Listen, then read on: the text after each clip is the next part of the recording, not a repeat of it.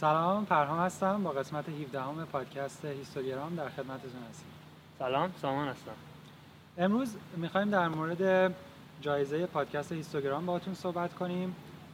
با سامان یه مدت داریم صحبت می‌کنیم در مورد جایزه عکاسی که به عکاسا این قابلیت رو بده روی که روی یه پروژه که دوست دارن کار کنن بتونن با آزادی کامل کار بکنن.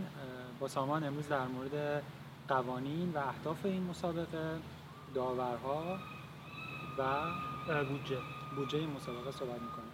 خب سامان می‌خوای با با اهداف و قوانین مسابقه شروع کنیم همونطوری که همتون می‌دونین اینکه کارتو به عکاسی حرفه‌ای منتقل کنی و با مخصوصا عکاسی مستند خیلی کار سختیه نه تنها ایران حتی توی همه جای دنیا همینجوریه.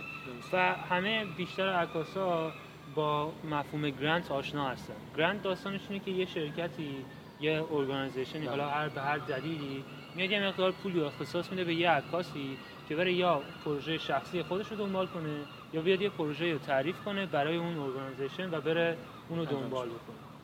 حالا تفاوتی که پات این grant ما داره با بقیه grant ها اینی که ما هیچ اسپانسر تجاری یا دولتی نداریم. خب؟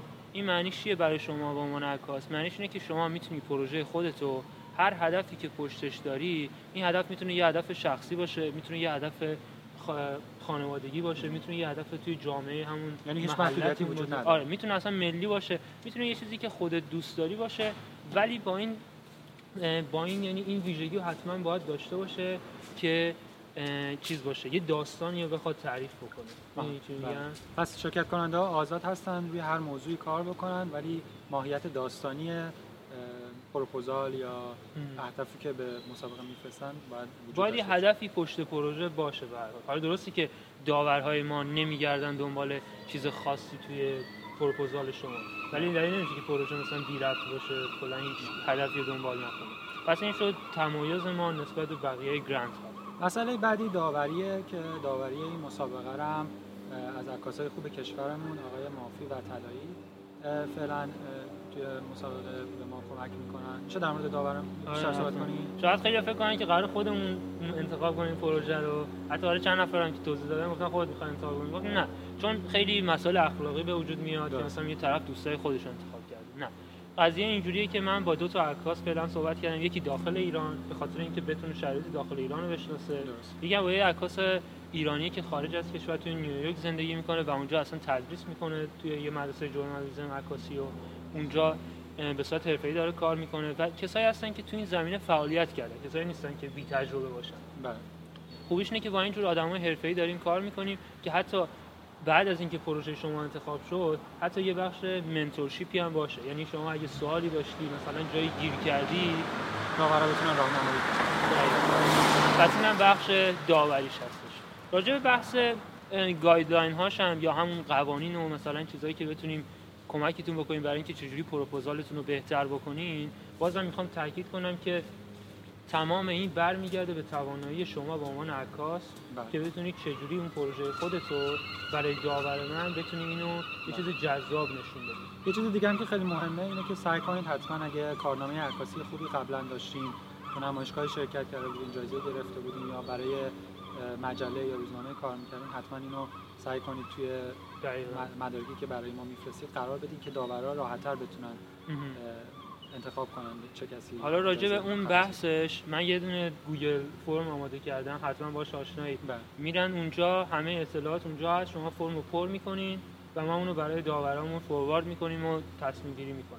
راجع به بازه زمانی هم که وقت دارین اینو چیز بکنین تا انتهای برج نوامبر میلادی میشه.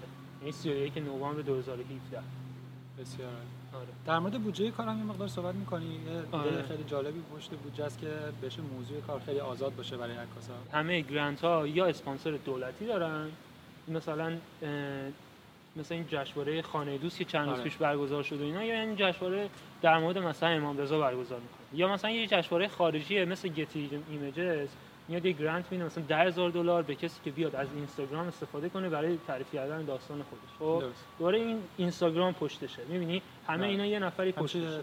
اسپانسری وجود داره. آره. ولی توی این اسپانسر ما آدمای عادی هست اسپانسر ما به اصطلاح بهش میگن کراود Crowdfunding. که توی قسمت 14 هم راجع به صحبت کردیم حتی.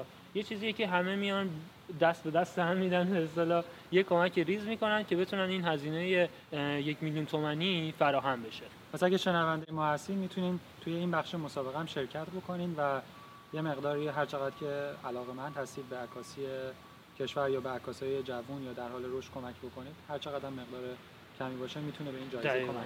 اگر که فقط می‌خواین پروپوزال بفرستین را... تماما رایگان هست یعنی هیچ هزینه‌ای لازم نیست شما بپردازین.